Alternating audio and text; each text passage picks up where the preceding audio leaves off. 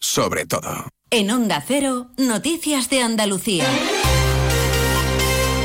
Jaime Castilla. Buenas tardes. El menor de 17 años, detenido en el municipio sevillano de Montellano por un presunto delito de yihadismo, fue expulsado de su colegio durante un mes por llevar a clase un cuchillo de grandes dimensiones, según ha podido saber en exclusiva Onda Cero. Desde el ayuntamiento y la Junta llaman a la calma, ya que recuerdan que ya no hay ningún riesgo en esta localidad. El menor, mientras tanto, permanece detenido a la espera de declarar ante la Audiencia Nacional en Madrid. Sobre educación, la Junta critica que la medida de refuerzo de matemáticas y comprensión lectora que anunciaba este fin de semana Pedro Sánchez ya se aplica aquí desde hace tiempo y que es claramente insuficiente. Noticias de Andalucía.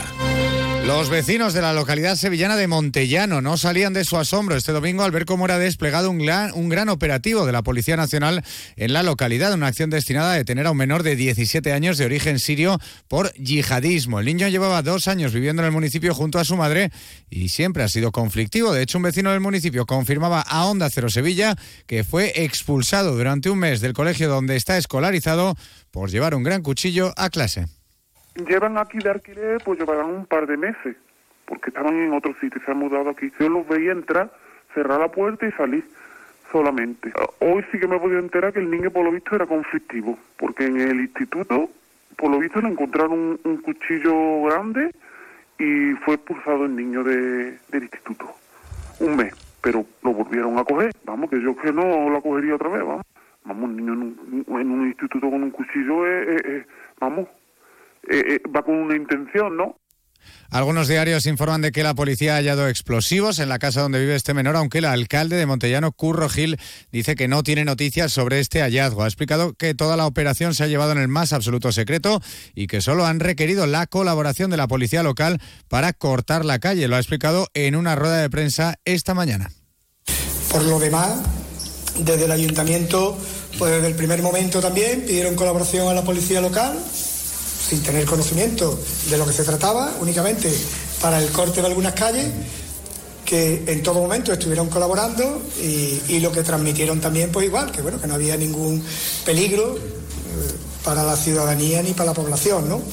Con lo cual, eso es importante porque, bueno, eh, si no se generan esos bulos desinformativos de que podía haber un artefacto, que podía haber algo, que podía... Y, y bueno, nosotros no tenemos noticias de nada, únicamente del arresto de este joven y, supongo que en el momento que, que haya noticias veraces, pues el subdelegado y seguramente la propia Policía Nacional pues hará las declaraciones, hará una nota de prensa o informará de la situación en la que se encuentra.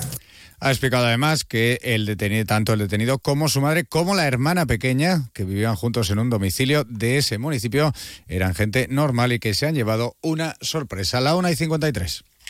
Yo cuido de la sanidad pública. Y yo. Y yo. Y yo. En CESIF trabajamos por ello. Un incremento de plantillas. Por una carrera profesional ágil y efectiva para todas las categorías. Por contratos más estables y bolsas actualizadas. Porque si tú no te conformas, nosotros tampoco. Yo cuido de la sanidad pública. Confía en CESIF.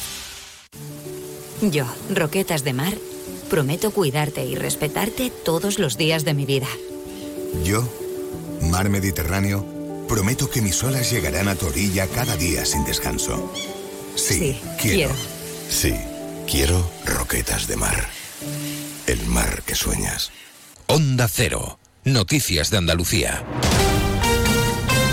La Junta de Andalucía critica el fondo y la forma del anuncio del presidente del Gobierno, Pedro Sánchez, este fin de semana en Galicia de dedicar 500 millones de euros en los presupuestos generales del año que viene para el refuerzo en matemáticas y comprensión lectora de los alumnos españoles. Una medida que anuncia tras conocerse el pasado mes de diciembre los nefastos resultados de España en el informe PISA, donde ocupan los últimos puestos de la tabla en todas las materias. Además, aunque aplaude cualquier inversión en educación, el presidente de la Junta, Juanma Moreno, considera insuficiente esa cantidad, ya que Recuerda que tan solo en Andalucía el presupuesto de la consejería es de 8.500 millones de euros y que la cantidad de 500 anunciada por Pedro Sánchez es a repartir entre todas las comunidades.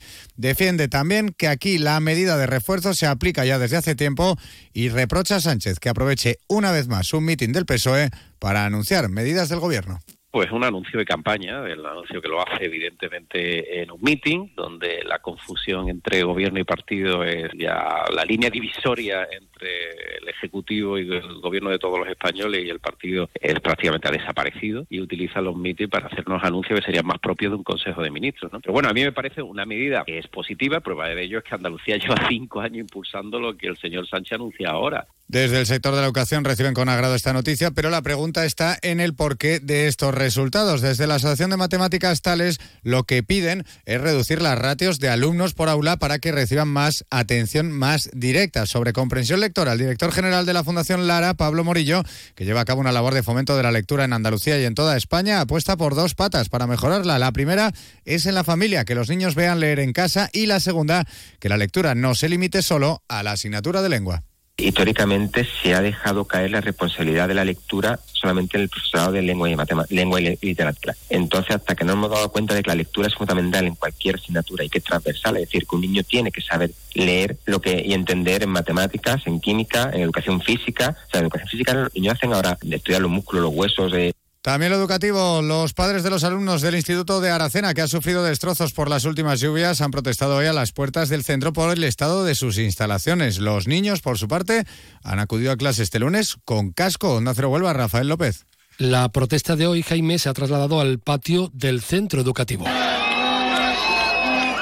Y allí han estado padres, madres, alumnos, docentes como Ángela Bernal, que asegura que están ejerciendo ahí una profesión de riesgo. Con cascos puestos porque la circunstancia en la que estamos viviendo fue de total penuria, porque que se nos caigan parte del techo las cabezas pues es algo que peligra nuestras vidas. El instituto necesita inversiones desde hace muchos años para arreglar cubiertas, arreglar tejados desde la Junta de Andalucía aseguran que van a realizar una actuación de manera urgente. Precisamente los últimos temporales han provocado también destrozos en la costa granadina, en el municipio de Motril. Sus playas están intransitables, lo que renueva la petición de sus vecinos de construir espigones para evitar esta situación que se repite cada invierno. Y en lo judicial, la familia del cabo cordobés ahogado durante las maniobras militares de Cerro Muriano el pasado mes de diciembre se suma a la defensa del otro fallecido y recurre la decisión de que el caso sea juzgado por la justicia militar. Onda Cero Córdoba, María Luisa Hurtado. La familia de Miguel Ángel Jiménez Andújar considera que no es un tribunal militar el que tiene que hacerse cargo del proceso, ya que la inhibición del juzgado de instrucción número 4 de Córdoba aún no es firme. Razón está por la que los abogados entienden que es la justicia civil la que ostenta la competencia para iniciar las actuaciones y a ella se debe someter la policía judicial. Los abogados que representan a la viuda y los padres del militar defienden que los tribunales militares no pueden iniciar actuaciones al tiempo que muestran su desacuerdo con que el atestado se haya entregado al juzgado togado militar 21 de Sevilla porque no tiene asumidas las competencias del caso. Los letrados hacen hincapié en que lo significativo es conocer lo que se informó en su momento a las autoridades sobre las maniobras y quién dio el visto bueno para realizarlas. Canasta de bodegas Williams ⁇ Humbert patrocina los titulares. Andalucía comienza una semana de tiempo seco y altas temperaturas que van a alcanzar máximas de 25 grados en las provincias de Granada y Almería para el próximo viernes. Todo ello se debe a un potente anticiclón, según la Agencia Estatal de Meteorología. La Guardia Civil ha detenido en Málaga a cuatro personas acusadas de tres delitos frustrados de secuestro en la capital malagueña y también en el municipio de Alaurín de la Torre por una supuesta deuda económica. Están acusados igualmente de pertenencia a organización criminal, tenencia ilícita de armas o lesiones. Y sin dejar esa provincia en aguas de Marbella, continúa la búsqueda de los dos jóvenes desaparecidos cuando salieron a pescar en un pequeño bote el martes pasado. Una embarcación de salvamento marítimo peina la zona.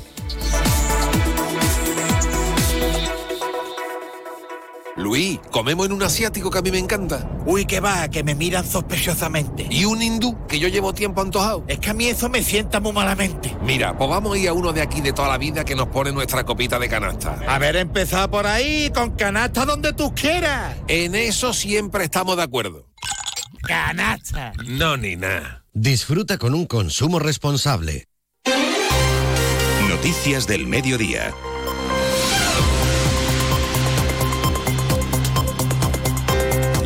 Noticias de Andalucía regresan a la sintonía de Onda Cero a partir de las 7 y 20 de esta tarde, pero antes a las 2 y media en Clave Sur, toda la actualidad política de la comunidad en la voz de Manuel Prieto. Ahora ya saben, momento para la información de España y del mundo aquí en Onda Cero. Buenas tardes.